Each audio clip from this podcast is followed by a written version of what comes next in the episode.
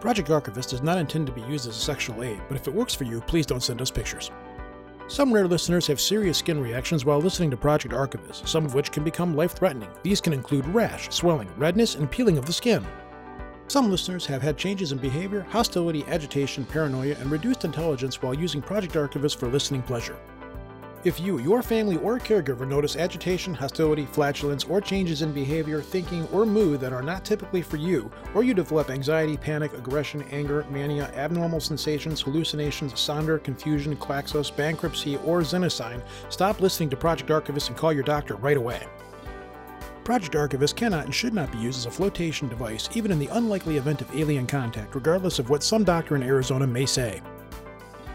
Some people have reported rare allergic reactions to listening to Project Archivist, some of which can be life threatening and include swelling of the face, mouth, throat, and sexual organs that can cause trouble breathing and being able to stand in an upright position.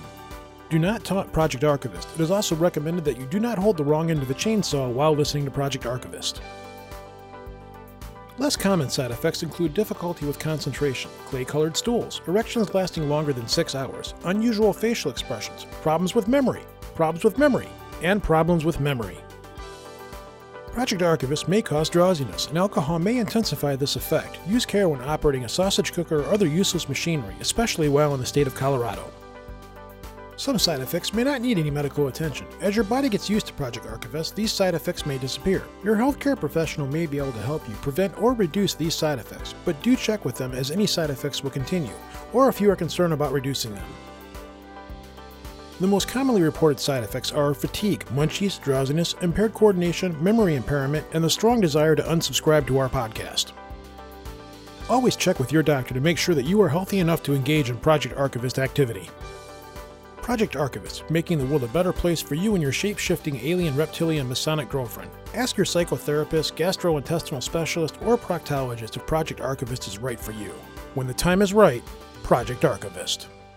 What up, peeps? This is Ro. Let's get all this stuff way out of the way really quickly here. First off, this show sounds like crap. There's a couple of reasons why. First off and foremost, I wasn't feeling very well. I was kind of out of it, and I was just in a dark place and didn't really want to record. Our guest bailed on us. Lobo wasn't sure if he was going to be here or not, and I was just like, you know what? I'm, I'm just not going to do this. Then Seriah got in contact with me and said, hey, why don't I come on your show? I'll be a guest on here. And I'm like, yeah, all right no matter what he says in here or despite whatever he says in here, I know he had ulterior motives in mind. And that is why I love that man and I will always look out for him. He is a true brother to me in podcasting and a very, very good friend. I also had Lily on the show. I'm kind of working on a project with her that we might someday put out or get going here at some point. And uh, if you've not used to her yet, and you didn't hear the episode that she was on with Gary, she's kind of out there. She's learning what, do- what she's doing, and she's got a very bold and upfront personality. When you hear her smarting off to me, don't be freaked out. That's just how me and her are. And uh, Seriah comes on here and we talk about the paranormal, blah, blah, blah, blah, blah. The other reason it sounds like crap is I was running a fever of around 100 and 101, somewhere in between there. I was sweating really bad. And before the show, I had drank a good amount of NyQuil. I was probably a little overserved. About a quarter of the way into the show, I just start babbling like a madman, weirdly about topics. I think they were onto it and they just kind of gave me my space. There was a few times where Seriah just kind of paused, like, what the fuck? And anyways, I've edited a lot of that out of the show. You're not going to hear it. No, sorry, that's just not going to happen. But we end up talking a lot about the paranormal and just uh, podcasts, and we just kind of go all over the place. Um, and that was pretty much it. You know, um, for the most part, it was just let's sit down and talk and see where this goes. And I haven't had Seriah on here in a while, and he's always a fun person to talk to. Having said all of that, I will see you guys at the other, ah, other side of the show. Peace. I got a fever, and the only prescription is more cowbell.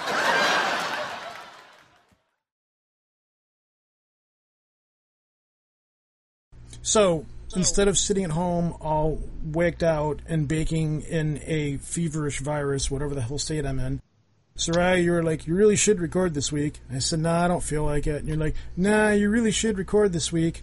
Uh, why don't you have me come on the show as a guest? Okay. And now Seriah's here. And what about me? I'm getting to you. Hmm. I don't think that's quite how things played out. I think I saw that you lost your guest this week and said, you know, I'm available anytime you need a guest. And you were like, okay, let's do it this week. You had ulterior motives in mind. I So- thought I was gonna get to chill with Lobo too, but He's off buying school clothes with his kids. Anyways, this is Lily podcasting and training over here. Because I had a feeling that Lobo would not be able to make it because he would be out doing something. I'm kind of glad he's not here. I'll tell you why. how dare you? What? Tell you why? No, he he, he I already told him this, so he's going to hear this and laugh. Okay. Um, some of you people may remember. Again, I'm sick right now, and I'm also on medication, so bear with me, folks. But a while ago, we were talking about MRE pizzas that they had made for the military. Do you? I don't know if you remember that show or not, Seriah. We were talking about weird foods or something. Mm, maybe. Okay, so they came up with this MRE pizza that comes sealed in a in a brown plastic bag, uh, vacuum sealed, and um, I think it was Duffy who we call mom uh, got these for him because we were talking about them on the show. She mailed Lobo like five of them. And I went up and saw Lobo, so Lobo's like, "Here, take this home with you. And the next episode I'm on, you're going to eat it live on the air." Um, so I'm glad he's not here because then I would have to eat this pizza in my current state of unhealth, and I don't know how well it would settle in my stomach. So, uh, I don't think field rations are, are good when you have the flu, dude. Yeah. I'm gonna, yeah. it's field ration pizza. That's what it is, exactly. I, I- I'm pretty. I'm pretty sure Lobo would have understood if you said, "I don't feel good. Let's do this next time." Yeah, but I still would have done it out of obligation. I guess I'm dumb. Sucker. So, all right. So, God, my, my throat. So, I'm not entirely sure what we're going to talk about tonight. We're just kind of, kind of, kind of wing it here. But I did come across this article that I want to cover. Dairy Queen burgers are are not made of human flesh. A county coroner is forced to confirm. The entire ingredient list for a Dairy Queen burger, the company says, is beef from cows, not from humans. Dairy Queen had occasionally had the, uh, the occasion to clarify this on Friday after a federal raid at one of South Carolina restaurants set off a flurry of conspiracy theories about the fast food chain. So they had to go on and be like, "Oh, Dairy Queen, we're 100 percent, 100 percent." But anyhow, um, yeah. So apparently, people were thinking that Dairy Queen had their burgers made out of human meat, and I, I just can't believe this kind of stuff still happens. Like, I blame Charlton Heston. this is. oh, wait a minute, I thought Richard Gere with a gerbil for a second. But anyways, You're um. I'm not sure. Like, this is the kind of stuff you heard about in high school. You know, these are the kind of things back back before you had the internet, and back before people had information available. You you might have heard this in high school as an urban legend of some kind, and then you see that it's real, and it's from the Washington Post, so it's a legitimate, real news source. But apparently, people, I, I, I guess they, yeah, they thought it, the burgers are being made out of um, of human meat. so Well, of course they are. I just found it funny. Tastes like carnitas. tastes like carnitas. Well, apparently human flesh, human meat's supposed to taste like pork. So I may or may not know anything about that. been told. So, anyways, um, yeah, Seriah from Where Did the Road Go? Um, our our brother in podcasting and, and internet, you know, stuff. Blah blah blah. Uh, how have you been, sir? Uh, I've been fine. Yeah, we'll go with fine. I'm going to try to make it back out there if I can in October. I'm going to give it a shot. That that would be great. So, um, it's a matter of if I can afford a hotel room, and if I do stay at your place, a matter of. Well, no, because if I do that, I'll be- on your show, and I'll probably be there. I'll probably stay on for the entire last episode for the Lost. Yeah, I have to if I'm staying at your house. La- so la- last episode of the of the last Lost. exit for the Lost. But Put down that nightfall. I did actually. Um, wow. Anyways, um, so I probably, Actually, actually, that that's not totally true. But go on. but I would be there for the full show, and then we already That talked about. Well, what am I? If I'm staying at your house, well, I- I'm leaving Seriah. I'm going back to your house now. You know, Yeah, that that's fine. not really, because your house creeps the shit out of me. What? Hey, they'll they'll leave you alone probably. Because weird stuff does happen at your house. Like legit, you know, you've you've had a few experiences. A few, yeah. But did you have a turkey tur- uh, a vul- turkey vulture attack you out of a one of your one of your? No, that, that that wasn't me. That happened here, but it wasn't to me. It was to a friend of mine. Oh, they were walking by and the turkey vulture just flew out of the old chicken coop. Seriah can summon turkey vultures. That's pretty rad. Wish that would be awesome. hmm What exactly would you use that power for? I'm not sure, but it would be fun. I would Being- teach them to pick pockets. Like, yeah, you could really use that to your advantage. I find flaw in that because it, no You one's find not flaw in everything I say. When no one's not going to notice a turkey vulture coming up and trying to pick a wallet out of their pocket. Right. They're going to be so distracted by the gigantic bird, they're not going to even notice they're getting robbed. No one's Yeah, going to sit true. there while a turkey vulture comes right at them. I would. I can't believe this is happening. It's taking my wallet. Oh no. So, anyways, um, Seriah, where are we going? What do you want to start with? I don't know. We could start anywhere you want. Why, why don't we? Why don't we talk about uh, Zak Bagans thing? Yes, the Not museum. the murder house. Yes, the Museum of the Paranormal in Las Vegas. Me and you were talking, and she's got something. She, yeah, she wanted to bring something up. But um, me and you were talking about how paranormal has become like the circus sideshow kind of thing more and more and more, and um, it kind of cheapens the whole thing. But Oh yeah. So you know, what your thoughts on this? Well, I mean, it doesn't. Sorry. Oh, um, I mean, there's always been nonsense in the paranormal, so it's not really cheapening it necessarily. I mean, because it's always been fraught with with uh, with uh, uh, con men and frauds and stuff like that. So it's just it's a different version of that same old thing. Okay. Well, it's the unknown, and it's always been kind of like, you know, a sideshow because what do people do with what they don't understand? They either worship or destroy it so you can capitalize it, and that's been going on for years, dude. Yeah. You know? It's just more in our face now because, like, everyone has access to it with, you know, the TV and the technology. Hello? they got that Zak Bagans on the TV. It's spooky. See, that's also that that's marketing too. It's like, hey, look at me, I think I'm hot, and I've got him. I mean, I can't fault the guy. The guy's making more money than I'm doing than I am, so he, he must be Sure. doing something right, you know. But um, still, you know, the I, what? I, I, I was, I would, Ghost Adventures was the last show like that I still watched. And it was mostly because there were two reasons. One, they were idiots and it amused me. Um, and two, sometimes they'd go to really interesting places and talk about the history of it. And it's like, oh, this is actually interesting. And once in a great while, they would actually get something interesting. And the only problem with that is they also faked stuff. So it's kind of like, all right, that was interesting. I don't think they faked it. Other things you'd be like, okay, that was fake. That was, yeah. I think I watched maybe three episodes of it tops, um, and I found it very humorous. It was kind of like, I I mean, I guess if you were going to make like a comedy, like uh, okay, if if reality shows became, uh, you know, like theme shows or something, well, they can, I guess they kind of are, depending on how they're quote written. But you know, like if you were to have like a comedy spectrum of paranormal, it would be that show. You know? And mountain monsters. Yeah, exactly. And what? Mountain monsters? Oh, I haven't seen that one. Oh man, you're missing out. on what? Be specific. On the pig man of the Appalachians. The, uh,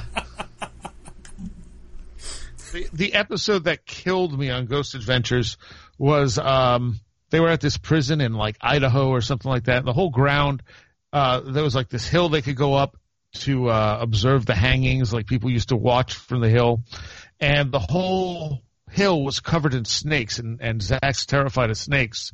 And he's like, I'm going to get over my fear. I'm going to pick one of these guys up.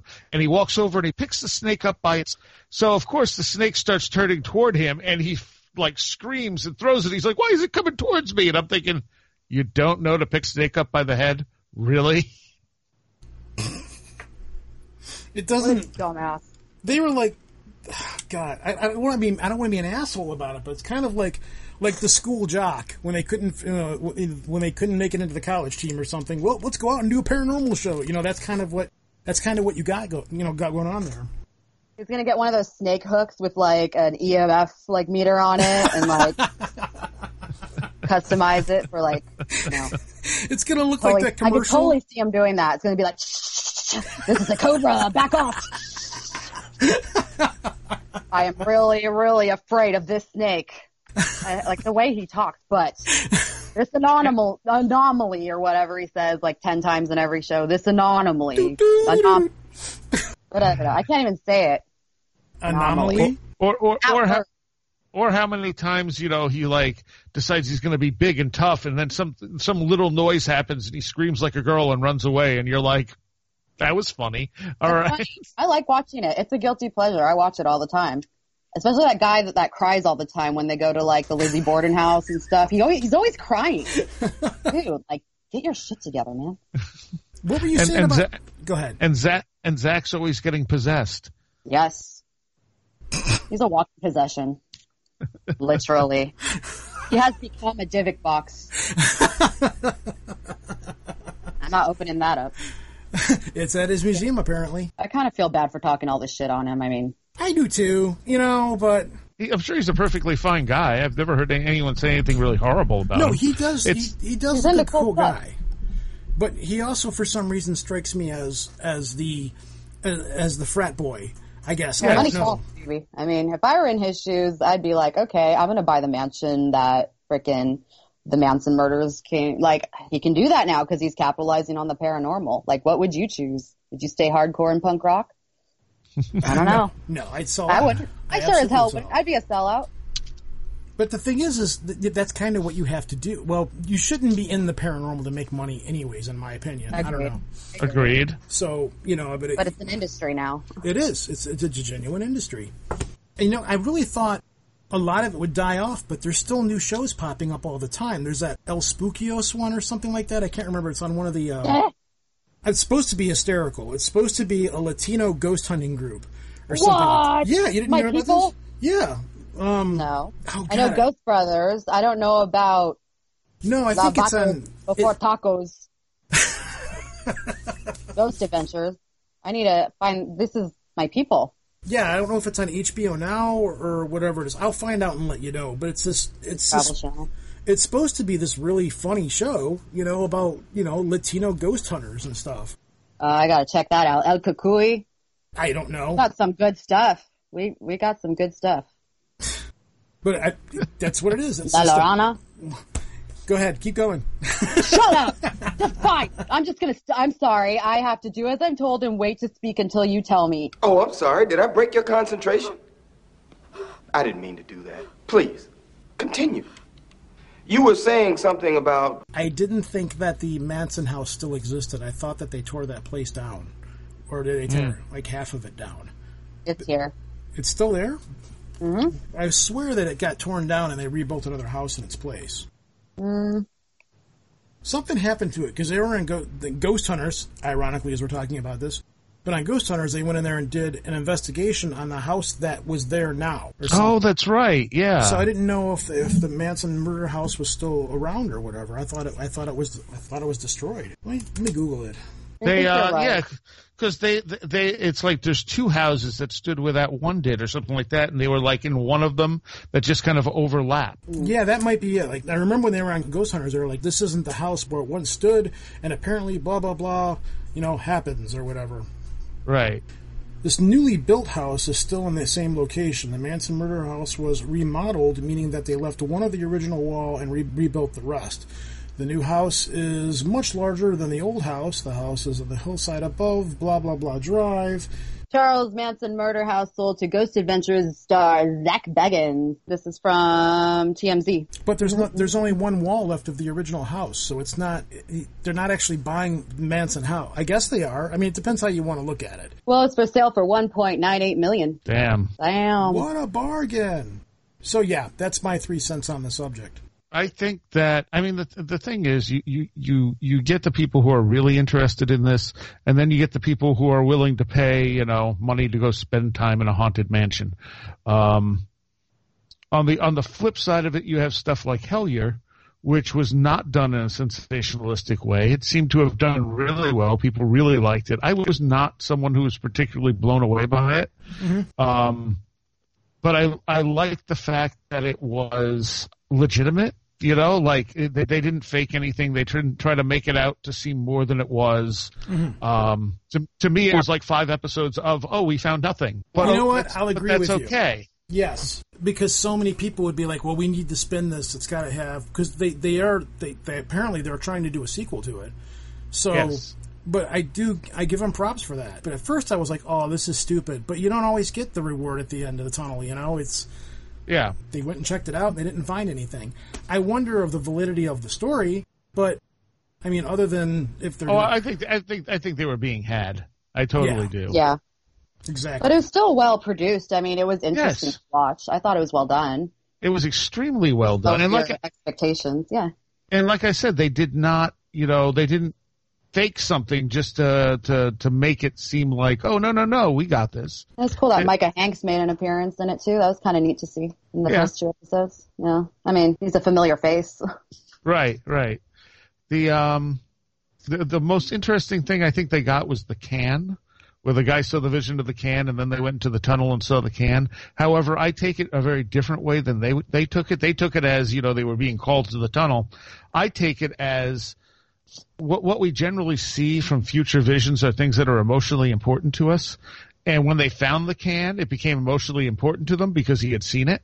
And so it mm. creates this sort of time loop where it was only important because he saw it, but because he saw it, it became important, you know, and like linked back to him. It, I don't think it had anything to do with anything they thought they were going after. I think it literally just created a psychic time loop for him. hmm Became a significant event. Right. Yeah. And that was interesting, but you that- know, not necessarily in the way they thought it was. Well, that's what that's the fun part when things go unexpectedly. You know, Yes. that's the whole thing. Is it makes you think more. You know, they they did a few things that really bug me when I see people do it, like uh when they're in the tunnel and he he walks across the loose rubble and rocks and you know he's talking to to whatever might be there and he comes back and then he hears a stone move and he's like did you hear that and i'm like yeah you just walked over it you idiot you know Right. Yeah. And it's one of those things though that that shows us how we you know when you're in that situation you're you're hypersensitive to every little sound if this was just a bunch of kids hanging out in a tunnel and one of them walked across that and walked back and then they heard a stone move they wouldn't have thought twice about it but since you're hypersensitive listening for anything you Right. immediately make that association of anything you hear might be paranormal It's that state of mind. It, it's Yeah. your, your factor is up. You know, you got that fight or flight going because it's something you know weird and unknown again. So you associate everything with what it is you're kind of focused on.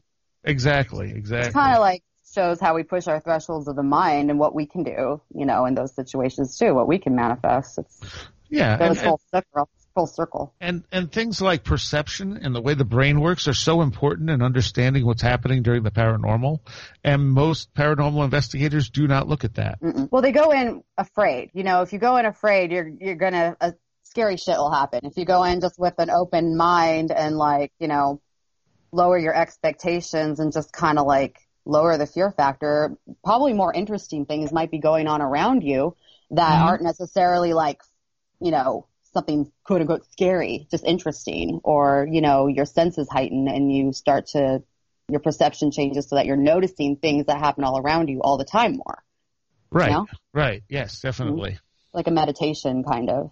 Hmm and you know when when they were doing the spirit box on the porch Mm. like they they were really impressed with, with what they were getting and i'm thinking this is kind of vague. I mean Most spirit box stuff is. I don't, Yeah. yeah. like though at one point he said coyote. Now if he had said coyote and a moment later a coyote ran through that would have been impressive. But of course they never fed you know there was no coyote.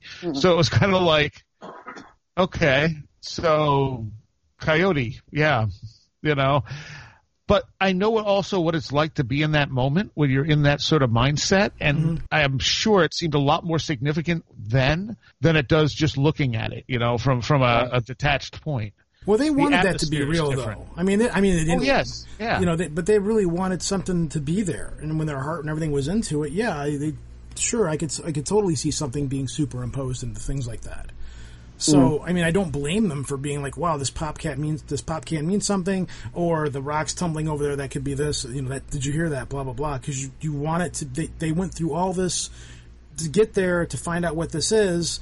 Towards the you know, at that point you're like, well, there's got to be something here. We've put this much effort and stuff into it. They wanted it to be real, so it doesn't surprise me that they were looking for things like that. Well, that's Yeah. their intention, but regardless, there's still going to be stuff, like they're not the only ones out there. There's still going to be stuff going on around them, like animals making noises, rocks tumbling, water mm-hmm. trickling. I mean, they're out, you know, in the elements. They're going to hear noises. You've got to kind of like balance that, like, obscure events as opposed to natural events that are occurring around you. Not everything is going to be paranormal.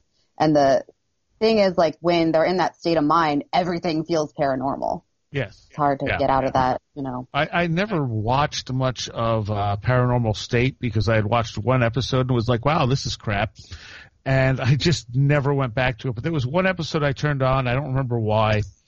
And uh, they're like in this ditch that's supposed to be haunted, like this ditch on the side of the road in the woods or something. And they're like, what are those noises? And I'm like, those are coyotes. You know, Yeah. and like they're, they're just freaking out about what these noises are, and I'm like, dude, they're coyotes. And finally, they took it to like an audio expert who's like, these are coyotes, and I'm like, you guys are idiots. Yeah, I literally just saw that. I was that happened to me the other day. I was watching this like monster show. It wasn't Mountain Monsters, but they were talking about this, you know, anomalous, you know, sound coming out of the woods, and it was foxes. Foxes make some Yes. weird ass sounds when they're, especially when it's mating season. And I Mhm. could tell, like, that's not a Sasquatch or a rake or whatever. It's a it's a fox. Yeah, because foxes will actually scream. They, And it they sounds like a woman. curdling. Yes. Yeah, Yeah, they're freaky.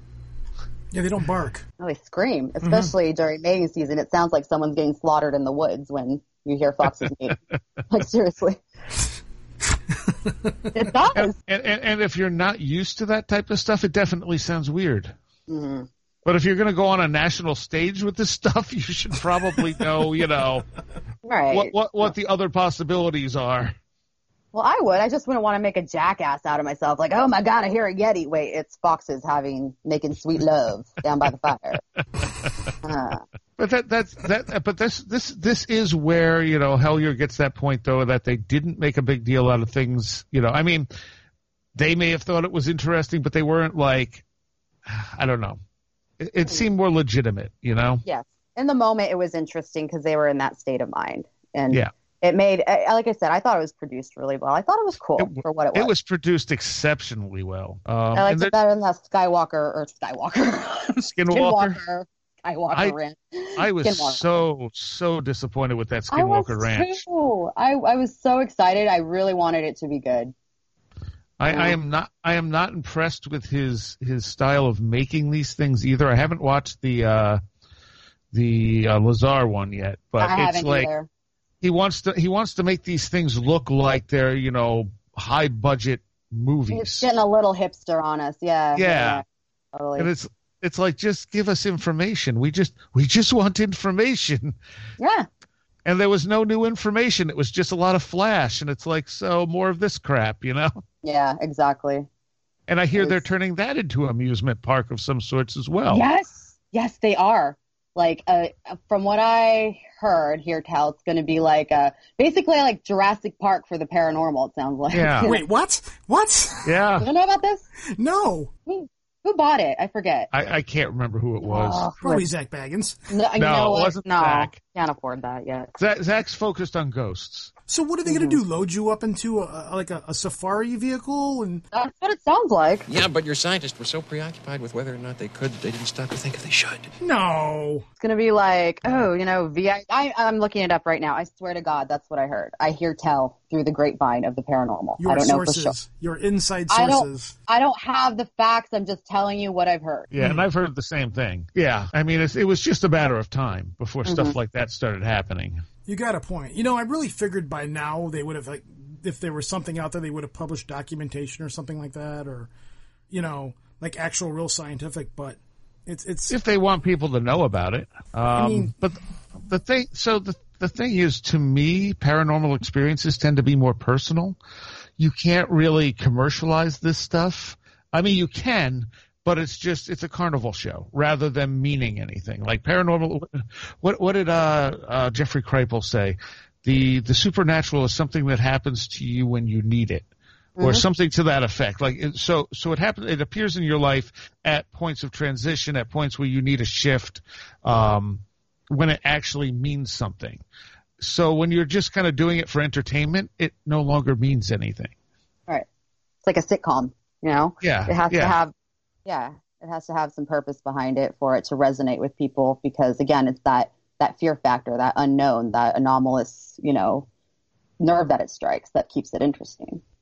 and you're- you're going into basically a haunted house. You know, Mhm. you're not taking anything imp- of import out with you. Except your nightmares. I don't know. I mean, have, have you ever done like a really? Have you ever gone on some place and actually gone on a ghost hunt? Have you have you been on one yet? Me? No, not really. You haven't. Have you ever done any of that kind of stuff? Have you done like ghost tours or anything like that? Nope. That's probably for the better. But this stuff is ultimately kind of cheesy. I mean, you get out there and you know you've got It's the, meant to be a tourist attraction usually. I mean, yeah, they're but- fun. They're fun, but it's like you've got to like. What's funny is you've got the people that are just walking around, kind of trying to take it in, and then you've got the people that like the ones that I've been on. Uh, we had one down at Fort Wayne in downtown Detroit a few years ago. But these people show up and like.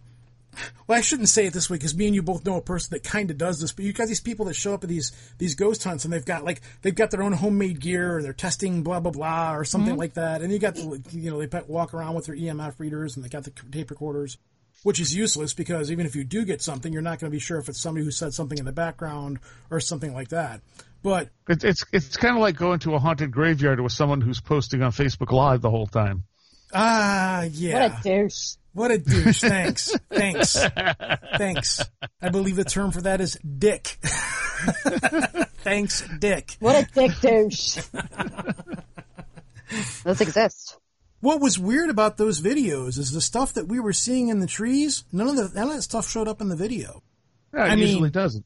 I mean, there was gigantic bugs flying across the camera lens that I didn't know were that Yeah. big. It was like, holy shit, this is what was going after us in the dark. It's probably best that, that we weren't able to see everything that was going on.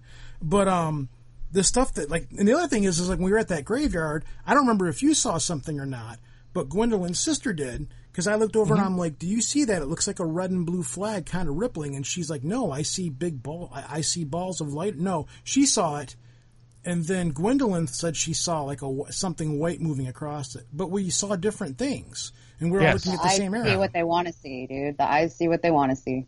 And Well, they or they they just interpret it differently. right. yeah, Yeah. you walked up, you're like do do do do do flashlight. I'm like, put the damn- put it down.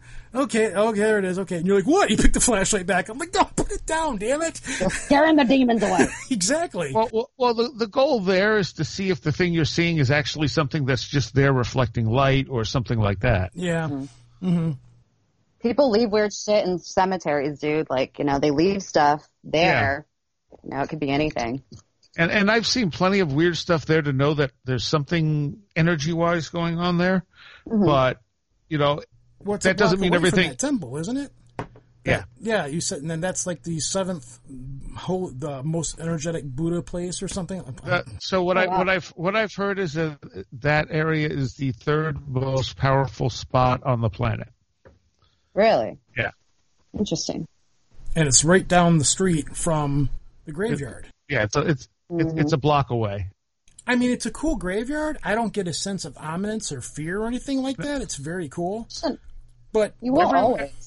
Every once in a while, you will get it from that, that area with the Civil War cannons and stuff, but not all the time. Every once in a while, the rest of the time, it gives me a very good feeling. so that Yeah, spot a that very- we were at was that the highest point in the graveyard? Yes, I think so. Okay. How long has the temple been there as opposed to the graveyard, I wonder? Like, Uh, the graveyard's been there a lot longer. sure. yeah, it's a okay. Buddhist temple. Very cool. So because the, I think I was able to find that the graveyard started in like the early 1800s. Yeah, if there's Civil War graves there and whatnot, that's really cool. I mean, all those places have like a sacred energy, a sacred feel to them. Any place that, you know, holds the dead is going to have something. You're going to feel something, I think. But Uh, I don't know. I've been to some where I didn't feel anything. no? They they they feel like, not meaning to make a pun, but they feel dead. Mm-hmm. I I see what you here did there. Try the prime rib. It's great. Make sure to tip your waitresses. Doing a lot of dinner theaters, Seriah. I like it. But even even that, I don't think it has. You know, it might have, it might be energized. You know, partially from people's emotions when they're there. But I, I, think a lot of this stuff is, it's the area. I think that you you put grave, you're used to anyway. You put graveyards in holy spots, and those spots were holy because they had energy. And so then, you know, now you have a graveyard and an energy spot. So you're still experiencing the energy stuff, but now we're associating it with the dead people there. Right. It has a charge. It's like the earth has a charge and it resonates with the living. And probably, you know, it was designed to hold the dead with that certain like energy that it has a meaning behind it. It's just something that maybe in our subconscious we can feel, but we don't fully understand now in this day and age, you know? Right. sure, it resonates with anyone who would, you know, walk on those grounds.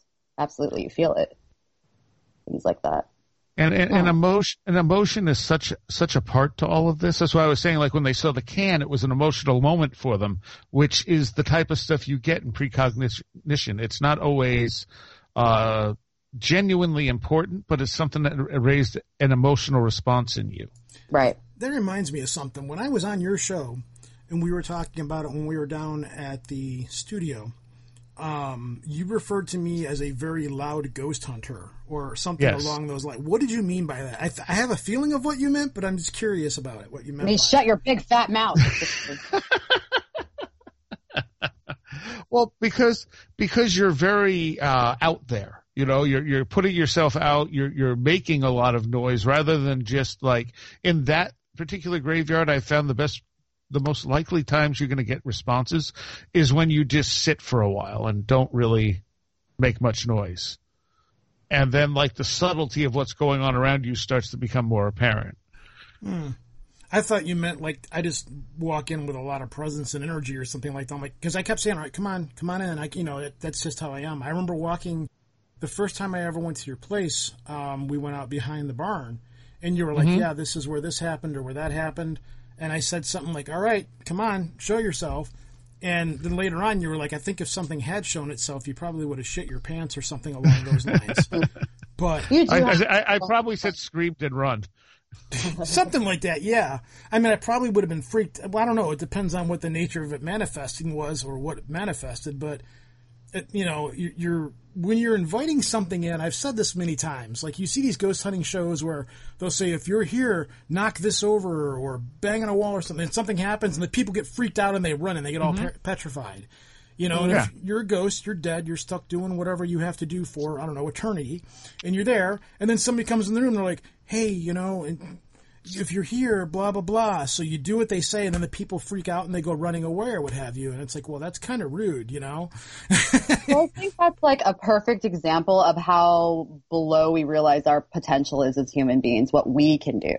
You know, mm-hmm. I think we're afraid of what we can do. And when those things actually manifest and we kind of like, you know, wield whatever you want to call it, energy, power, whatever it is, it shocks us because we're like, oh my God, what else can I do? And I think consciously, you know, with where we're at with our state of mind and our society, it's like, ah, it's scary. But I think it's also scary that we can do it.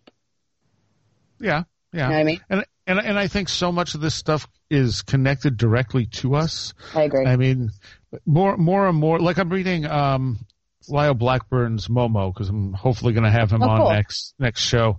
And you know he's talking about for the first time he's talking about other paranormal stuff going on around these Momo sightings, Mm. and I'm like, you know, if you take the monster out of it, if you just take the monster sightings out, you have a, a poltergeist. Right. Like literally, you have a poltergeist. And so instead of seeing an apparition, they're seeing a big hairy ape.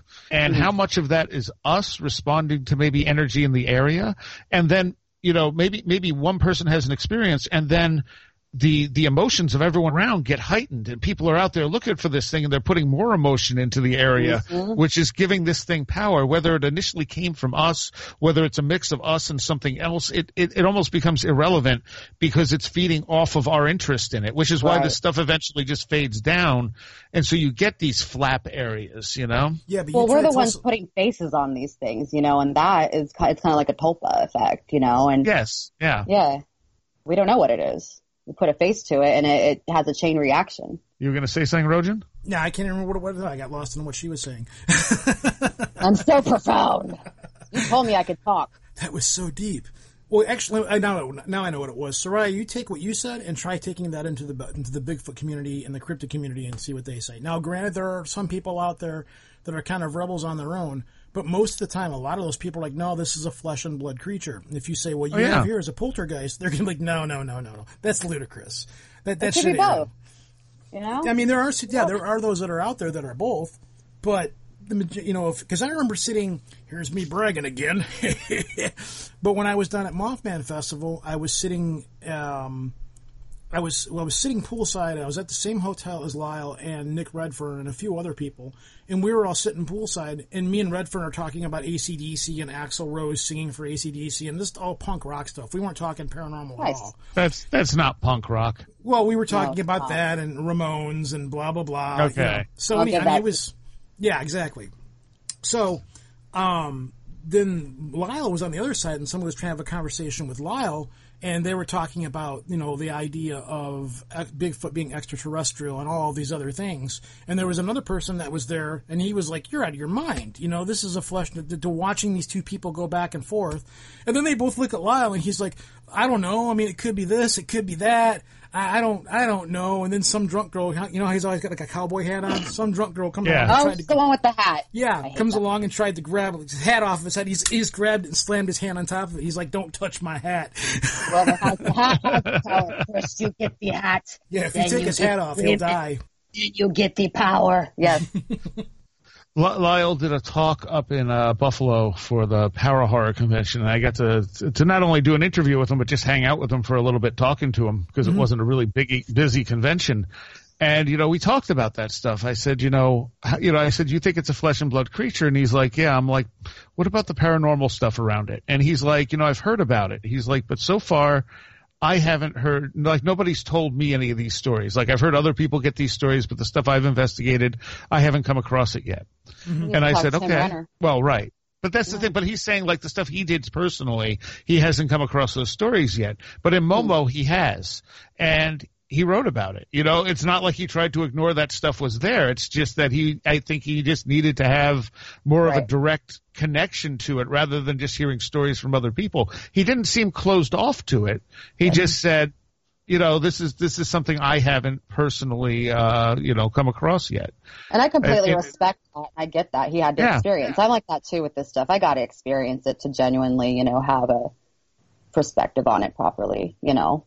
And, and there are there are plenty of cases where you know you don't get the that type of stuff. You know, you don't get the paranormal stuff, and so it really does seem like a uh, a flesh and blood creature. I'm wondering if I his think it's a opinion is changing though, because he's been involved outside of this community for so long. Like he's like he's kind of a representative of that community into the grand stew and scheme of things. So Mm-hmm. I'm wondering if his opinions beginning to change because he's been so exposed to the other cultures and stuff like that, and actually taken the because he's a very intelligent man. I, Oh, yeah. I have you know. There's no I, I can't. The only thing I can make I don't even making fun of him, but the whole hat thing was very amusing that he would not let go of that hat. But he's a very intelligent person Yes. but also you know he's been exposed to other things and he's smart enough to sit down and say well maybe there's something to this or maybe there's something to that and it's kind of broadened his horizons well, but that's what yeah. you do with this stuff, you know. well, That's, that's what the the smart people do right. Yeah. but not guess. everybody does that everybody everybody is all in their own compartments you know, like the ufo people don't talk to the bigfoot people the ghost hunting people Right. don't talk to the think ufo that's so people. bizarre. everybody wants it everybody's got their own little piece of the pie and i think that's kind of kind of some of the reason we can't understand all this if there's anything to it because We got to form tribes and fight each other. Exactly. Well, just not even try and not fight each other so much. Just you know, don't include other people from other communities or anything like that. Mm-hmm. You know, don't go out. Like the only people that do that are like Hynek and stuff like that. They're people that were looking outside of, you know, outside outside of the realm of what was in front of them. But you don't, you know, th- these groups don't they don't intermingle with one another very often. You know, unless you've got people like they're on. We're we're like us here, and the people that listen to this show and the like your show and the people that we know, they're kind of we're kind of our own little sphere of people. We're kind of like the really weird people in the weird people because people look at us and they're like, "Wow, you guys are into everything." And well, I'm more in specific into this, and I'm specific into that. But there's not many of us out here, Yeah, yeah. so And and and that that's why you know as I've gone through this, I, I more and more I see poltergeist activity and everything. And the the thing is, we have scientific evidence that PK exists. Absolutely. We can, so that that that is a scientific fact, whether or not the the materialist skeptics want to fully acknowledge it or not. They've at least admitted it here and there that yeah, okay, there's a good amount of evidence for it. So that's something we can actually you know use as a linchpin. We know we don't know how it works, but we know it's there. We're fairly we have a fairly good understanding of how poltergeist activity works. Whether or not there's another aspect to it where like something can feed off of it that's not us is always a possibility. But we have that part down. So that tells me that when you're seeing poltergeist in all these things, whatever's happening is at least partly us. It may be different things on the other side, um, using that same energy, but to some degree, it's us. It may completely be us. We may be way more than we realize. I absolutely agree. I think we are, and I think it Yeah. scares us. I think it scares a lot of people Exactly. I don't know. I because it means more responsibility. It means more responsibility. you yeah, know. but that's so outside about- of the norm for most people to think along those lines, anyways. Because most people don't. That's scary to think about. Well, some of it's just silly to some people, they got other things to think about than this stuff. So True. you know, it's if how I don't know. I just don't. I'm not sure. I'm not sure how much I subscribe to the we create the phenomena theory. Um, some of it, yeah, I can see some of it happening along those lines, but again, is it or is it something that interacts with you in that way to to like feed off of each other like a like a circuit or something like that? Well, Well, the why fact do you- is, we don't know. Go ahead. I'm sorry. Well, that's okay. Why, why, why do you think that, that that doesn't make sense? Okay, then if we're creating the phenomena, what about the phenomena that just happens? What about when I was driving down the road and I saw the circle of lights fly over my bread truck? You Who know, says we're the only creators of phenomena, though? You know, so somebody else created the phenomena that, with the, in theory, somebody In else theory. created the phenomena that I was witnessing. It is it it is possible, but it's also possible you created it without realizing it. That's what, that's where I'm going with this. If if we are creating the phenomena, doo, doo, doo, is it happening on a subconscious level? I know I can't help it. I'm oh, sorry. Oh yes, yeah, yeah. yeah. absolutely. Yeah. It, it, it, it, I think there's a much larger part of us that than what we know of that exists. Like I think that's the bigger part of us, the part of us we're not aware of, and I think it has a very strong interaction with the reality around us. Um, See now And you're again, going that- into realms of magic. yes, totally. I, this stuff is all connected. It is. Okay, I mean, I. I came I came into the paranormal from the magic side of it. Even though I was I was interested in that stuff, I was more focused on magic and and stuff when I was reading like and I picked up like communion and transformation and I'm reading Strieber's stuff and going these are the same experiences I'm having, but I'm having them from this like occult magical experience level, and he's having them from uh these things seem like they're extraterrestrial level, and I'm like, it's the same thing. It's And at the yeah, and at the time, I don't think anyone else was saying that, and I'm like, this is you know the early '90s or whatever. So I'm it's not like I had days. Yeah. I didn't have the internet to go out and be like, "Hey, people, look at this! You know, look at these connections and look at these connections." You know, the only connection people would really make is they talk about um, the uh, uh, Lam, that Crowley channel that looks like a gray alien, and then they'd be like, "Look, extraterrestrials were communicating with Crowley," and it's like, or maybe they're not extraterrestrials; they're something else entirely. Yeah, and it, it has to do with culture too, because at that time, you know, the '90s Mm-hmm. X Files was really popular. That alien autopsy video was all over the place. you know, people were fixated on extraterrestrial stuff, Oh, yeah. and that's how a lot of people were. That's how a lot of these encounters were starting to come out, and it just goes down a rabbit hole. You realize this stuff is connected. People are just experiencing it in different ways based on their reality. Yes, yeah. So and do someone like that Je- reality filter? Keep an open mind and look at other. Read. I mean, ja- look, look how television. Look, look how long ago Jacques Vallée was pointing out the connections between this stuff and the fairy faith. You oh, know, Oh yeah, he was one of the first people to do mm-hmm. that.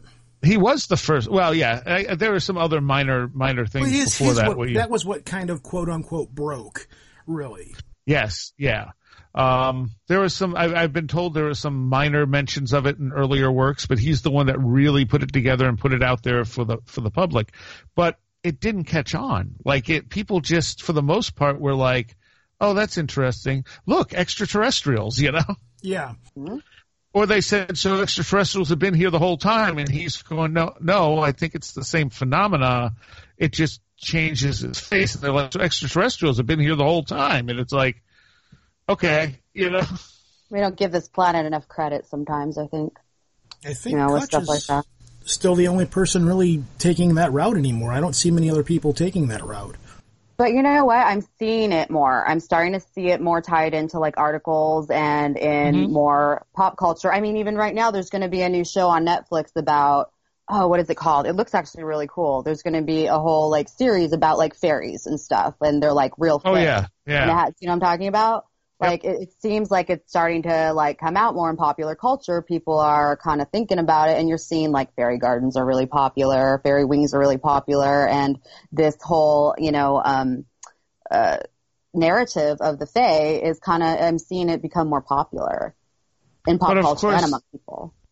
It's not, however, being put in the context of uh, the UFO Right. It is. phenomena. It is right. Well, it's kind of getting there. I mean, they're they're kind of moving more to a darker side of the fae, like with Yeah. it's kind of getting there, but no, it's not being tied to UFO phenomena and like having that link with all this stuff. You know, it's its own thing. But it's interesting how you know it's becoming more part of our you know now in our Mhm. culture, not in Yeah, most yeah. Anymore. It's making more sense, and yeah, And there's been a bunch of horror movies out that kind of follow that idea that do it fairly well. Mhm. Uh, there was a series that I can't remember the name of that Josh told me I need to watch, and I haven't watched yet that deal with it pretty well, I guess. Um, Pan's Labyrinth. That was uh, that was yeah, that's a great one. Yeah, but that was a foreign film. It was. I mean, oh I, I know I'm sounding weird, but like you wouldn't see Pan's Labyrinth being made in America, America, America. America. You Guillermo wouldn't see del that film. Toro. But it was a very foreign film, though. But again, that wouldn't be made here. Over in Europe, they're more accepting to that, those stories because that's where they came from. Oh sure, That's what, yeah. right. That's the original. That's where it originated.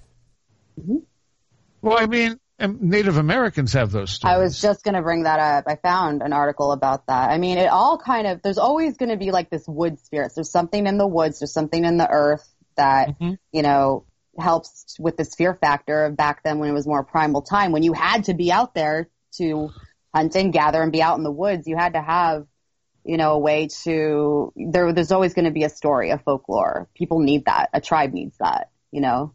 Yes. Yeah. Mm-hmm. And, and because people are going to have these experiences. The, the, the Right. thing is, like, no matter what these, the, the, the way I kind of approach it is, no matter what these things ultimately are, people are really having these experiences and they've had them throughout recorded history. Yes. So you can't just throw that out and say, oh, it's all fake or it's all people's imagination. It's not. Something's actually happening and it's having distinctive effects on their lives. That doesn't tell us what it is. Mm. And, and that's where some of the researchers get lost because they're like, you know, like, like you'll get ghost hunters who are like, oh, look at this evidence I got. It's like, okay, so you have something interesting there, but what is it evidence of? Yeah, You know, like okay. you said. They go ahead. Sorry. they you got a really clear voice on a tape that shouldn't be there. That's really interesting. But how do we know there's not some part of you that imprinted that unconsciously while you were doing the ghost hunt? Because I also noticed that when you have people who do more and more ghost hunting, they get more and more EVPs, which says to me that either they're imprinting them without realizing it psychically, or they are, or something is using their energy to imprint it. Right. And it goes back to they're not, they're afraid to take responsibility for that kind of activity. We don't know what it is. So they got to put a label on. This is a demon. This is a ghost Oh, of yeah. so and so. This Yeah. is this. It's always a demon or it's uh, you know, some sort of like satanic cult rit- ritual had this effect and now this demon, it's always a demon or something dark. Uh huh. Like, Yep. why does it have to be dark? How, like, really? Is it really making you feel that way or is it just because it's anomalous? Yeah. You know? Yeah. I don't understand it. It seemed to be, but you know, okay, so you, you disturb a beehive and the bee stings you. Is the bee a demon? Right? Or, or are you the demon for disturbing its hide? That's Or what I go back to hide? earlier. Well said. Yeah. when I was out behind your barn and I said, "All right, come on in," blah blah blah.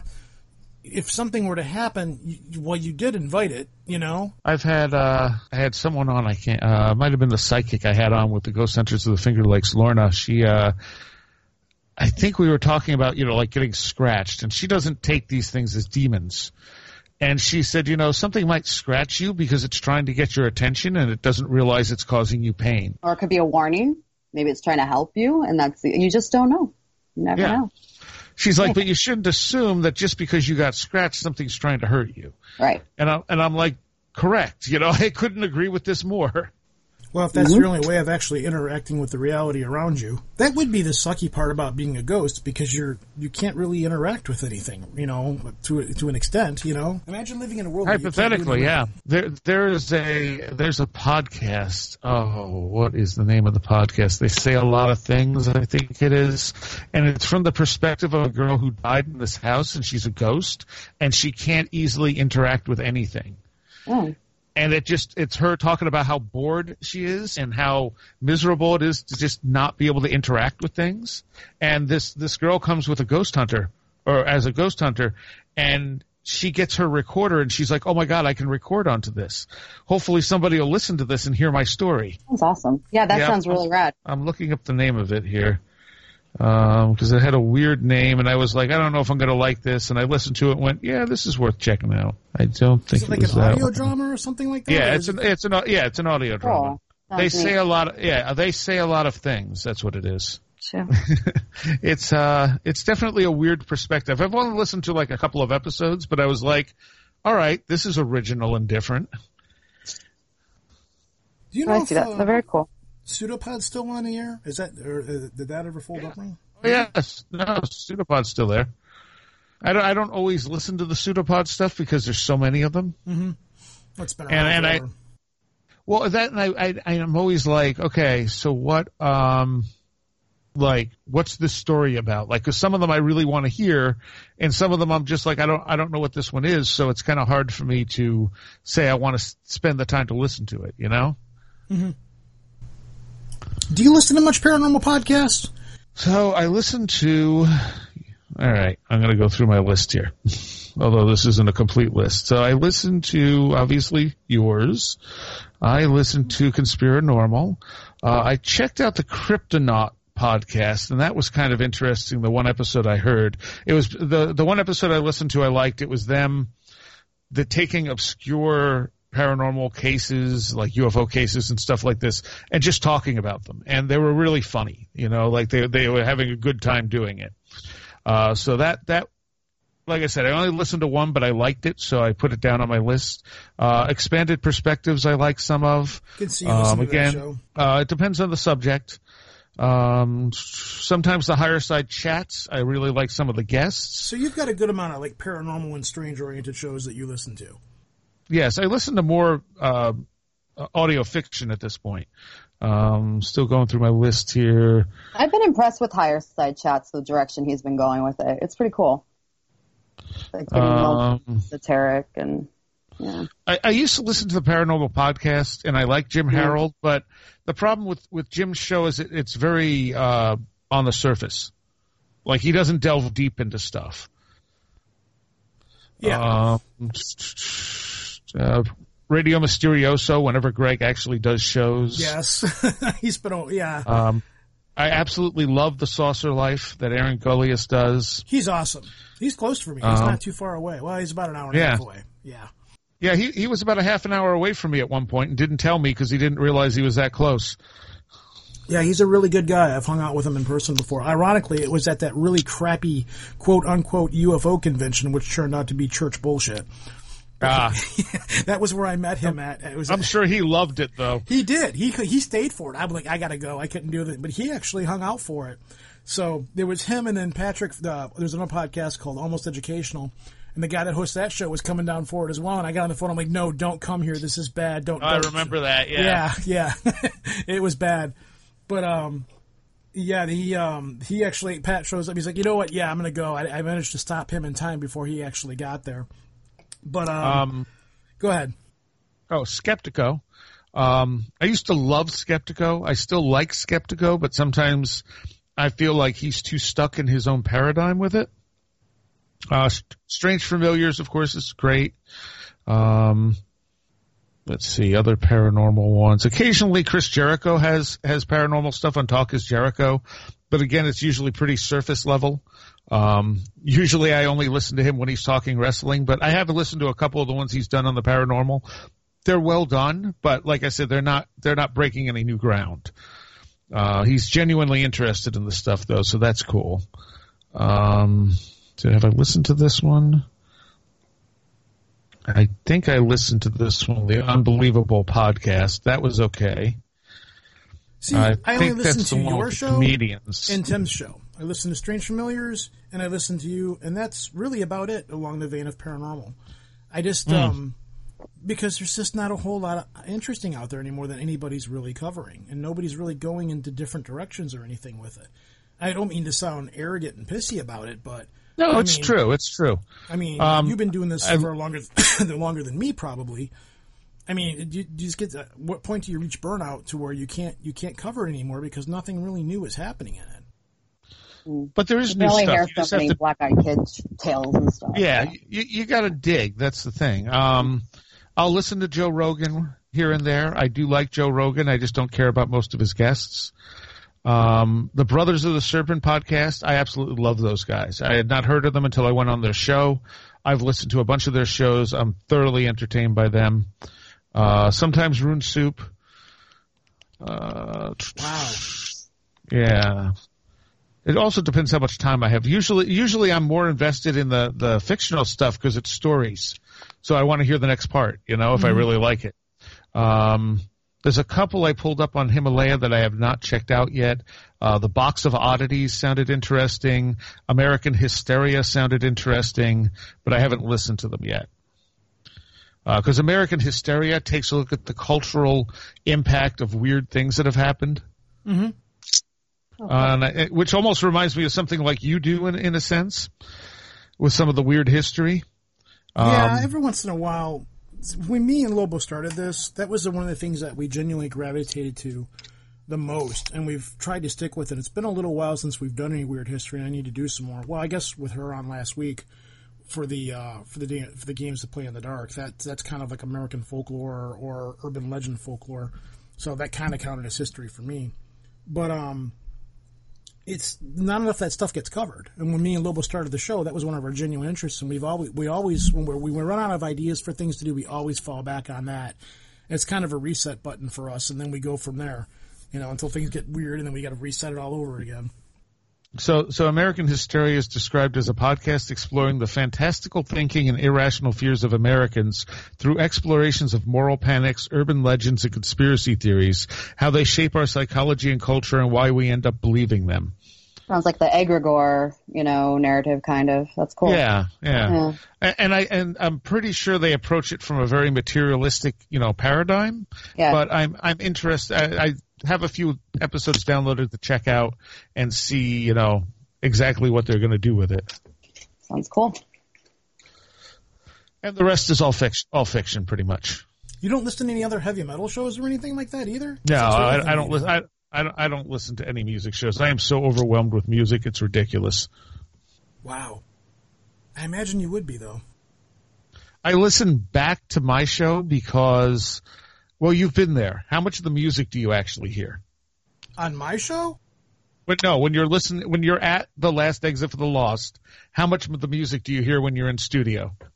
Oh, none. I'm usually Yeah, running around dodging, dodging the forks being thrown at me, or it's it's really you know what? It's really you've got your people trained like well trained dogs because it's like it's like it's it's like it's like a chaotic game of duck duck goose. You know, it's like okay, and blah blah blah blah blah. We're gonna play some Flotsam and Jetsam, who was once in Metallica, but they wasted him. And then you click play, and then it's like everybody just runs around and chaos ensues and blah blah blah blah blah. And then instinctively, people just know when to stop. You know, Right, right. and then when you're back on the air, everybody's just kind of where they're at. You know. And then Well, as soon as the every- music plays, every- you're running down the hall trying to tackle somebody, and and you know rubber noodles are flying everywhere, and it's like what the hell? That that would have that would have been Eric. Yes, Eric. Eric kept Eric likes to write wieners on things, and he'll go over to my tablet when I'm not looking and type Tom wieners. McCall. And, and then he gets and then he gets beaten for it because why not? I mean, from the outside, it looks like it's kind of a shtick, and it's not. It's like you guys are just insane there the whole time you're there. I don't know how you do it for six hours, and Well, you do it- it, it every also- week. It varies week to week depending on who's there too. I mean, the one guy came in with two Ziploc bags full of cake chunks. one was chocolate, and one was vanilla. And he's like, Yes, boom. The- I don't even know. A I'm bag like, of cakes. Why are you bringing in? You're bringing in bags of cakes. They're not frosty. He goes, nah. And he had some crazy story for it. Story for it, but yeah, here's some here's some bags of cakes. You know, and the the rest of the night, all we did was sit and eat out of those stupid bags of cake, chunks of cake, like they were laced with marijuana or something like I that. was gonna say is like cake laced with blow or something. He Yeah. comes in with like, like that's amazing. Something. Sounds like a party. It's a cathartic. I mean, sometimes is, there's it stuff is going very on. cathartic. Sometimes there's stuff going on when you're getting ready to play the next song or something like that, and you'll take a moment to pay attention to that and stuff. But like the mm-hmm. last time I was there, I'm just standing in the hallway, and all of a sudden one of the guys goes running by, and I turn around and look, and here you are charging down the hallway like a bull. I'm a big dude. You're a big dude. The hallway's only so big. I'm kind of like shit. I'm stuck in the cannon, and the bullet's got nowhere to go. Seriah looks like he's good at roundhouse kicks. no, he's just charging straight down the hall at me. You know, he wasn't chasing Well, I- me. He was I- I chasing the other guy. I did I did kick him pretty hard too. and he runs into the front record room, which is where the bands play. There's really no way out of that room. Like if you're going to go anywhere, well, you really can't. You can either go upstairs or into the record room. You really don't got too many places to hide, especially when you're doing like 70 down a hallway. Because you were like, ah! you were like the, the scene in the Avenger, the Hulk just comes smashing through the walls. That's what I see. I look behind me, and Seriah's running from the record booth where you guys are playing the, the recording room or whatever it is. And this guy's running. I'm like, what the fuck is going on? You know? That sounds awesome. I'm coming over. And then, and then you videotaped it, and I, I gave one hell of a kick to the back, and you I did videotaped see it. And then, well, th- and then he deleted it. I'm like, I want that video, and you're like, I deleted it. I'm like, why would you delete that? Dude, it was epic. I replayed it. I was like, damn, damn. You're like, Totally It's just how deserved it it. is there. it was awesome. It's like that for what six hours? I mean, do you guys? I've never listened to the show all the way to the end. What, do you guys peter off at the end, or Yeah, usually. I mean, it, it, it all depends. Like I said, it's a big part of who's there any week. If it's, you know, me, Fidget, and DVD, it's not going to be a crazy show. Uh, Joe definitely brings craziness into the whole mix. But the, the thing is, even, you know, when it's just a couple of people, it's not, like I don't get to listen to the music. So I'll, I'll go through the new stuff. I'll, I'll make a quick decision whether or not I'm going to play it or not. And then I go back and listen to the show during the week so I can hear what I played and see if it was any good. Oh my God, you did play Isis for me the one time. I'll give you that. I wasn't expecting Yeah. that at all. Yeah, I play all kinds of stuff like that. And then you got me when I'm there running around. going, Can you play Big Black? Can you play this? Can you play the Stooges? Will you play that? Will you play Sisters of Mercy? Please, please, please. And the and the show with you, I was, I'm actually I'm so behind that I'm only now listening to the show that you were on back in in uh in July, and it's very funny. Thank you. I do like being there. It's a good crowd. Everybody's always I- friendly. Everybody walks in the door and instantly they're like friendly and nice and blah blah blah blah blah. So I'm, I may not like the music you play, but it- it's genuinely a really fun, cool atmosphere there. And you So- like some of the music. Some of it I do. Yeah, some of it I do. So, anyways, well, we're um at the But- hour mark, but go ahead. Oh, I, I was going to say so that that's why I don't listen to music podcasts because I can't even get through my own show most of the time. Um, and I'm so inundated with music that it's just that's just how I do it. You know, it's like I, I don't. I don't know. I'm more interested in the paranormal stuff. I'm more interested in hearing a story, or even, uh, you know, Chris Jericho or Steve Austin's wrestling podcast. And people are like, "Oh, there's these wrestling podcasts." I'm like, two's enough. I could just do two. You know, I love Yeah. wrestling, but I'm still going to be more listening to the stories and even the wrestling podcast. It depends who it is. If it's if it's Kevin Steen, yeah, I'm going to listen to Kevin Steen because I think he's a cool guy. I got to hang out with him. He was a genuinely nice guy, and he's funny. So I want to hear what he has to say. But if it's you know, I don't know, someone I don't care about, I'm not going to listen to the podcast. I used to listen to him pretty much solely for the purposes of trying to find other guests to interview. So did um, I. but you run into the situation where they're out like on a tour doing doing the interview circuit. So by the mm-hmm. time you get them if they do come on your show they've been asked every question. They've already had the same they, they are in cookie cutter mode. They're going to say they're going to give you the same interview that they gave on coast to coast or on whatever other paranormal podcast that they were on. So eventually i got to a point where I, I just stopped listening to them even if it was just to find other guests and stuff like that because i'd have to pour through all these different shows and I'd kind of have to dig to go, okay, this is an original guest or something like that because we didn't want to be you know, we didn't want to be paranormal top 40 or whatever you want to call it and cover the same stuff that everybody else was covering. And Right, that's in right. essence what we started doing. I said, this isn't cool. I can't, I can't do that. So, you know, I got to go out and actually start digging for stuff and looking for obscure blogs and stuff like that. And at that point, I just Mm-hmm. said, I don't want to listen to a lot of these shows anymore. I used to love Mysterious Universe. They were a huge influence on us in the old days.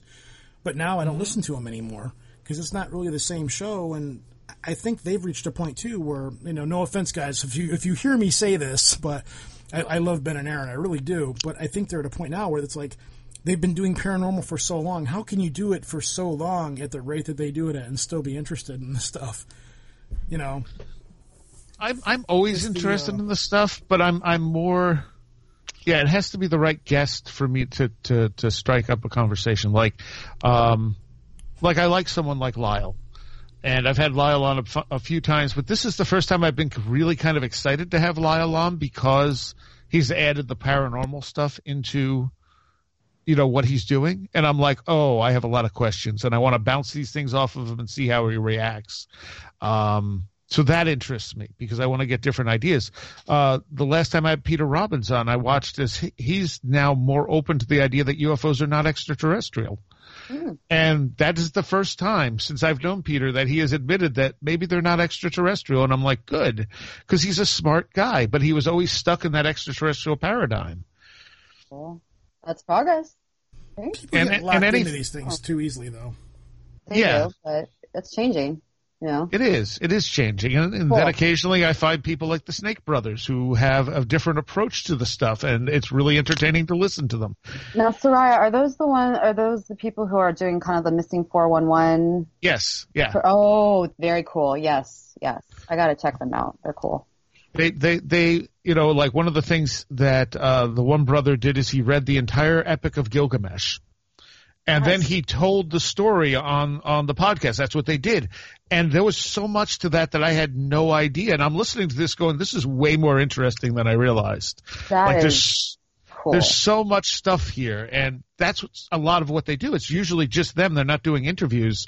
They they'll read something and then talk about it. And i'm like this is a cool idea. I like what Tim does with Strange Familiars because it's different, you know. He's approaching everything from a folklore perspective. I like the way, you know, you and Lobo approach things from that sort of cultural perspective and throw a lot of humor into it. Um, That's the best I've ever heard it described. I think I'm going to use that from now on. It's true though. You know. Um, so like, it's it's. I like podcasts that aren't doing what I'm doing. See, it's getting harder know- for us to do that because there's a lot of people that are doing kind of what we do now. When we jumped in, of. there was there was a big gap when we jumped in. Mysterious Universe had been around for his first carnation. He was logged. He had logged off.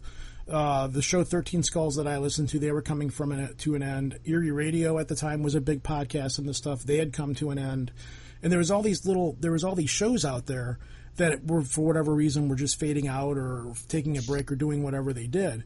Well, Lobo and myself, we hung out a lot in the same groups and we all listened to these same shows. So we all hung out in these same groups and we all got to know the li- we we knew the listeners of each one of these groups and stuff. So when we hit the ground, we kind of hit it running because we already knew all the people out there and we said, "Hey, this is what we're going to be doing. Come on over and give us a listen." So right from the start, we kind of had a built-in audience base. But Yeah. We didn't want to do because we were so influenced by all of these other shows. We just kind of threw it into the stew and let it cook for a while and see where it went. So we were the only people that were really doing that when we jumped back in. So many of the shows had left, and it was just us. And we didn't even entirely know. We God, I think it took us a year and a half to finally figure out what we were going to do and the directions we were going to go in because we just didn't know. We were well. We're going to do this, and all of these people are gone now. So let's just pick up and go from there. That was how it all came about. Well, you guys are owning the role pretty well. You guys like are the archivists. You know, you've been on forever. You just gotta like Yeah. keep doing like you know. But doing your other shows are doing what we do now. That's where I was going. Yeah, with they're So doing what you've already done. You can do more. You yeah, but there's more. always new people that come along, and it's kind of like, yeah, you know, it's it's just getting That's always gonna happen. it's getting harder and harder to do it now. You know, because I like it's the uh, challenge. eh, I don't know. We'll see. Nah, shut up. Yeah, I agree. But for you With though, her. I mean, it's it's. I mean, how do you how do you keep going with this stuff all the time? Do you how, where do you, you know, you don't you don't ever get burned out any of this stuff? How long have you been doing it for? Uh, I've been doing it six and a half years now. I'm I'm not I'm I'm not even close to burned out. It's just I think my biggest issue right now is I don't have time to read like I used to because I'm so busy. And so I don't want to bring people on unless I've read their books. Mm-hmm. So I'm going, okay, Same boat. Same it's boat. like like I just got Andrew Collins' new book, and I'm like, awesome, Andrew Collins' new book. It's 400 pages long. How am I going to get through this? You know, Audiobooks. like by by the time I get through this, yeah, but I would have to pay for the audiobook, and they sent me the book for free. Uh, So you know, I, I I have the physical book, which is actually my preference anyway. I did too. listen. I did. l- I did listen to Graham Hancock's latest book because I'm like, there's no way I'm going to be able to read his whole book. And he did say he would come on, but I haven't contacted him yet. And now he's in like Eng- uh, uh, Egypt filming, so I'm like, so that's probably not going to happen for a bit. I'm in the same boat. I've got six books sitting to the left of me. Um, one of them is the new Robert Guffey book, Bela Lugosi and the uh, Plan Nine Oh, yeah. Monogram or whatever. I need to get him on for that one. I just haven't really. I can't read the stuff, and by the time I, I have to kind of pick and choose what I'm going to read, because by the time I get through them, the guests aren't on the interview circuit anymore, and it's really hard to get in touch with them. So Yes, yeah. Book club. We all sit down together for an hour on Skype and read one hour every night. oh, God, Do it. Wouldn't that be I have. Fun? I, I have some some really int- like I don't remember the name, but someone sent me a book. Uh, well, I know it was uh, Inner Tradition sent me a book, and I think it was the effect that near death experiences have had on children. And I thought, oh, that's really interesting. Uh, But it's again, it's a thicker book, and I'm like, I got to read this because I really want to talk to this person because this sounds like a really interesting subject. But I got to find time to do it in, you know. Yeah, that's, I, I face Um, that all the time. So again, it's not like Lobo lives right next to me, so because it would be great. I can just walk over and be like, "You read this book, I'll read this book," but I can't do right. that, you know. and, and I feel I feel really bad because Keith Linder has been asking to come back on since he put his book out, and his book is so big. It is just so long, and it's like every time I read a bit of it, I'm like, "This is really interesting. I can't wait to talk to Keith again." And I'm like, "And I still got 500 pages. Okay, you know, well, skip through and make notes, and then go back and finish reading it later. well, I've I have that I, always, before. I, I always make notes, but uh, yeah, I don't, it, it's not something I want to skip through. I actually want to read the whole thing. And then he sends me a thing showing, you know, he has a new book out, and I'm like, but I haven't talked to you about the last one yet. Because I mean, he has he he has one of the most interesting haunted house cases that I've ever seen, and it doesn't fit the patterns of other haunted houses, which makes it really interesting. Hmm. Because that's that's the Seattle Demon House. Oh, Uh, I know the Bothell one, the one in Yes. Bothell, Washington. Yes. Okay, I Yep. used to live by there. Yeah, And that's- That's the one Ghost Adventures, you know, said there was nothing going on at. But you've had uh, very experienced parapsychologists like Steve Mera go in there and do an investigation and get all kinds of stuff, including, and one of the most interesting things to me is as they were unpacking equipment, you can hear this very clear EVP, all these voices talking, and they're going, "What is that?" And so one of the other voices is like, "I think it's a camera." Yeah, yeah, it's a camera. That's what that is. And they're and at some point they turn on the infrared, and you hear a voice go, "Turn that back off. We don't like that." And I'm like, Wow. That's and he, you know he Steve Mera sent it to an EV you know to, so- to a sound engineer. He's like, "Tell me what you think of these EVPs." And the guy's going, "I can't hear the EVPs with everyone talking." And he's like, "There was no one in the room." Wow, huh? That's cool. huh? So whatever's going on there is really interesting. Really? I remember, that, yeah, because I remember the Ghost Hunters episode where they're like, "Yeah, this is this is yeah, whatever." There was not. They said there was nothing to it. For a Yeah, while, and they I tried- did watch they- that show. They they tried to blame it on like his girlfriend being unstable or something like that, Makeshift poltergeist. Residual. Yeah. Yeah. or or faking things. I don't, I don't even know. I just you know it. When I watched the Ghost Adventures one, I wasn't shocked because the the the, stuff there is so interesting, but it also seems like almost too much. I think there's a little bit of theatrics on the TV shows. That this house has been on a number of ghost shows, and I think there are some theatrics involved with the owners and the people. But there's definitely like something weird about that place. Like, yeah, there's something. One, one of the think- in- one of the interesting things Steve Mera did is he so uh, Keith would wake up woke up one day and he opened the door and there's a burning Bible on the other side of the door, which of course immediately makes you think of demons. You know that's how it got the whole Demon House name. Uh, Right. because well, no, but and the thing is, so when you have apports, um, when things just materialize, they're often very very warm when Steve Mera tried to burn that same type of Bible, he took took one. He as soon as you get a lighter near it, the page just basically disappears. Like they're so flammable. And this Bible was not burning like that. It was just like smoldering slightly. And I'm thinking, okay, so Steve could not replicate this Bible. Like they had the Bible, you could see how it only burned slightly around the edges. Steve could not, re, you know, reproduce that. But mm-hmm. if it was really warm from a genuine apport, it might have singed the edges of the pages. Yeah, and like, was he using any kind of accelerant, like anything, or was he just No. lighting it? Not, He, he was just putting a lighter up to it, and the page would just light right up. Hmm, that's interesting. Yeah, it's it's there's some really interesting things with that case. So, like I said, I want to read all of Keith's book because I've already had him on once for a two part show. So I want to read the book and get to the stuff that I haven't talked to him about. See, I'm kind of lazy. That's why I listen to your show sometimes again to find guests because you, you do have other guests on there. but we're guilty of doing that with each other anyway. So Oh yeah, absolutely. Yeah, sometimes you'll have someone on and be like, "They're awesome. I want them."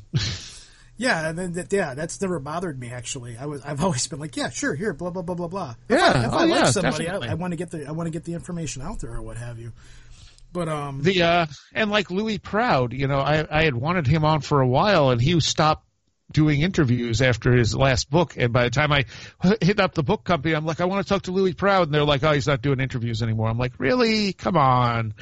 Because I think he's doing some really interesting stuff. And then when he put this last book out, which is again taking the poltergeist thing and applying it to spontaneous human combustion, I'm like, oh yeah, we need to talk. And I had him on, and he was great. I loved talking to him. He has a very different way of looking at this stuff, but he's mm-hmm. not he's not super keen on being on shows. Is the problem? yeah, I run into that lot of these problem a people lot. aren't. Yeah. Yep. Mm-hmm. I run into that a lot. That's what I was telling you before the show when we were waiting for things to kick into place. And and initially he said, you know, I oh, I can only do it early in the morning, and I'm thinking, wait. That might be okay. Aren't you in Australia? He's like, yeah. I'm like, great. So that works out for both of us. Your eight o'clock in the morning is eight o'clock at night for me. We're good. Nice. Yeah, I've ran into that myself trying, trying to interview people over there. It's a pain in the ass because you're like, are you 24 hours ahead exactly, or where are you at on the continent? I've actually had an interview fall through because of it.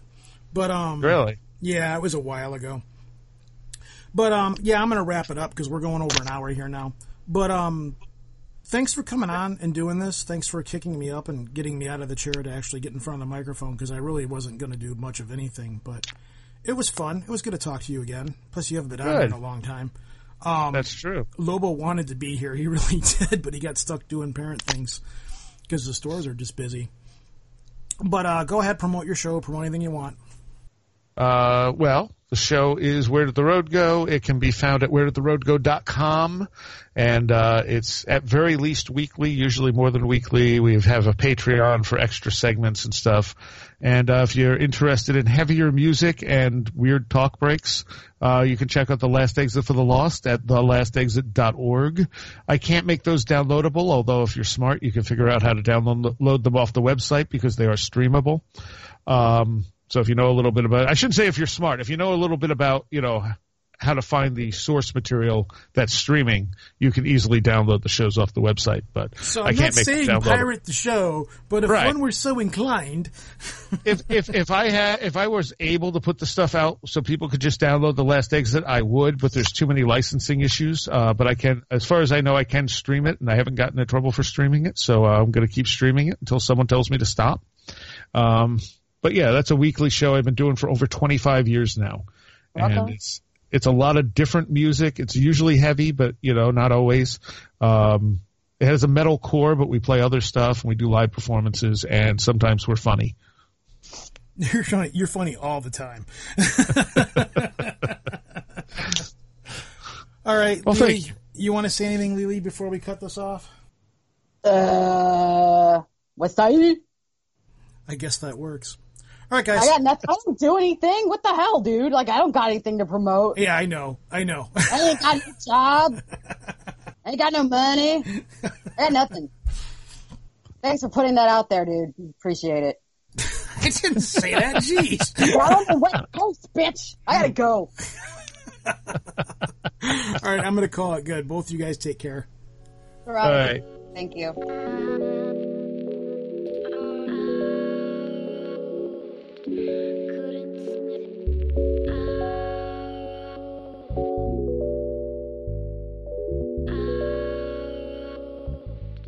that is it for that episode. Thank you to Seriah and Lily for stepping in and doing whatever the hell it is that we just did. It is currently Tuesday morning at around 10 a.m. My fever has broken. I no longer have to have six fans on me, and I am not sweating profuse buckets of water like I was the night that we recorded this. No longer do I need Dayquil and NyQuil to make me a coherent human being, which is a fallacy because at no point ever am I a coherent human being. This show was a bitch to edit, but it was fun and I needed it. Which brings me to my next topic. As a lot of you people know, I don't like to put very much of my personal life out there. Um, I try to keep things separate and segregated. I put a lot of myself into the show and I put a lot of myself out there, but when it gets to really deeply personal stuff or crazy stuff that what's going on and, and relationships and, and stuff like that, I just don't put that out there. I don't like to air my laundry. It's just not something that I do and it's just not cool. But this year, this summer has been absolute hell for me. It's probably been one of the worst summers with the amount of stuff that's hit me in quick succession, one after another, than I can think of in many, many, many years. So it's story time. And if you want to listen, fine. You know, if not, this gets crazy, turn it off now, what have you. but there's a reason I'm going to tell all of this because a lot of people have been asking. So basically, summer started out. I, I had a falling out with a really close friend, and the friendship more or less just kind of blew up and dissolved, and that really bummed me out really bad.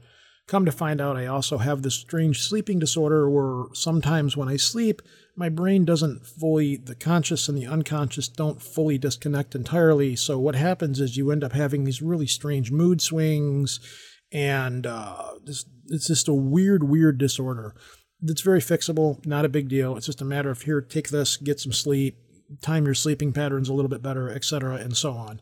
Um, and then it began to ramp up from there. I had to take an emergency trip out to Brooklyn on extremely short notice to help a family member with something. Got a phone call. This has to be resolved right now. We need you here right now to take care of this. Drove from Detroit out to Brooklyn, did the thing, promptly turned around, drove straight back. A week later, my dad died um, when you lose a family member like that, besides the fact that you're losing your your your dad or your parent or something like that, or someone you regard as your dad, there's always family drama that follows in addition with dealing with the grieving process of losing a family member. So that started to escalate. And then I started to get these chest pains and stuff like that. And I come to find out, which was freaking me out, I to find out that um, the heart, my lining of my heart is actually a little bit too thick or my heart is slightly too large. Again, not a serious problem, but when you don't know what's going on, it really kind of screws with you a little bit. Then I had a bunch of other crazy things happen and develop and you know, weird stuff happened. Um, we can't go into any of that, but it was dramatic and heavy and whatever. Um, then I had to promptly go back out to Brooklyn, get another phone call. Yeah, things have gone south. We need you here like in an hour. Can, how fast can you get here? We need to get this resolved right freaking now. Promptly hop in the hop in the vehicle again, drive straight out to Brooklyn, take care of the problem. Uh, this time I was fortunate enough to be able to go up and hang out with Lobo for a little while. It's weird. We see each other every few, I don't know, five, six years. It's usually for a couple of hours and then poof, that's it. But it was really good to see him. Walk in the door, he looks at me and says, Wow, you look shot, which was his way of saying, Wow, you look like shit. And he wasn't saying it to be mean. It was one of those things where it comes from concern. Um, but it was good to see him. It was good to see him, his family, his wife, his kids. Just really warm, happy vibes going into that place and, and seeing friends and stuff. It was it was nice to touch base with him. Get back home. Um, more weird stuff happens. Um, in the process of all this going on, my Facebook account got hacked. Um, I, I tried to leave Facebook because I didn't want to deal with people. That got hacked. I had to come back. Um, debit card got hacked. Uh, just stuff. More and more and more and more stuff. This is only a small portion. My God, are you still talking? Of what's was going on, and it's one of those things where it's like, oh my God, more stuff, more stuff, more stuff. So anyhow, I started going into, as you would expect, this state of depression where I just didn't want to be around people. I didn't want to talk to people. I didn't want to do anything. I was just trying to just trying to keep my act together and keep on the happy face and keep going and keep pushing on and on and on. And it just got to be harder and harder and harder. Where I'm going with all of this is um, a lot of you people saw this happening to me. And over the years, Lobo and myself have become really close with a lot of you people. And one of the things that Lobo and myself do is when we see somebody's going through a rough time, we always try to reach out and extend an olive branch, you know, either myself or he will or separately or whatever. And we'll always say, Hey, if you need me, we're here. What do I need to do? Do you need, do you need us to make you laugh? Do you need me to send you some funny memes? Do you need to talk? You know, whatever you need to do, you're a good person, get through this. And we check in on people and we make sure that they're doing okay. And, you know, this is just our nature. This is just the way we do things. And one of the things that we do on the show um, one of the underlying themes of what we do is to try to be there for people or push people and try to show people there's a better way. And we always preach fight. Do the best you can, be the best you can, do whatever you've got to do to get the hell out of the situation that you're in and make it through whatever your problems are. So, you know, and, and people responded to that, and a lot of you people were trying to take care of me. Uh, I, of course, did the, yeah, I'm fine, everything's okay, blah, blah, blah, blah, blah and it's because that's that's what you do. That, I mean, uh, let's be real. Everybody does this kind of thing. People do it to us when we reach out and do that kind of stuff. I get it, but it, it still had an effect. It still mattered to me, and it still mattered that you people were out there, and it got me through. It's still getting me through. I think that was one of the reasons why I got sick on this episode is because I've just been pushing so hard and things have been going so rough that my body just said, "Okay, I'm fucking done." And it gave out and I got a fever and I just boom, I was down. That was it. Even though I still tried to go and do stuff and take care of stuff, I did the best I could, but it just it just pulled me down. So um depression's a weird thing. It's this it's this kind of spider cave. You can fight it off, you can beat it, you can push it aside, but it's always there and waiting in the background. And once it gets its claws into you, it waits until things go bad for you. And then it'll start pulling at the strings and it'll start feeding you lies. And it'll start doing whatever it's got to do to pull you back into that spider cave again. And then once you get in there and you're in that state, it's kind of this warm blanket and you kind of want to stay there, even though you're upset and you're sad and the world's coming down around you and you don't know what you're going to do. You want to stay there.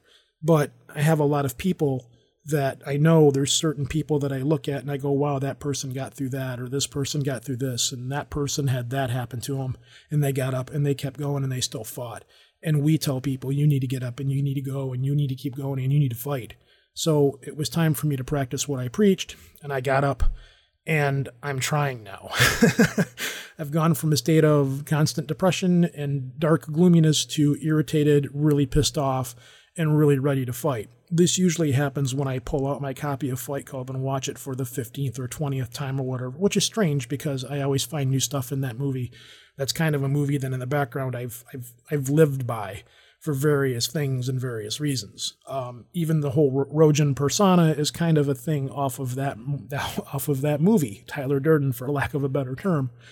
But, anyways, the point of all of this and this whole story and what I'm telling everybody and why I'm putting this out there is is that I want to say thank you to everybody that reached out and and did get in contact with me and the ones who did keep pushing and did say hey you're here you know I'm, I'm here for you i want to help you i just want to talk to you here's some funny memes I've, I've got a person that sends me funny memes every day kathy i love you dearly you know, and it, it, matters. It did matter. It does help. And I thank you so much for it. And I love you people for it. And that's pretty much it. You know, I don't, I'm not going to say much more about it, but that's what's been happening with me. And I think I'm on the uh, upside of the emotional swing now, provided the chains don't break.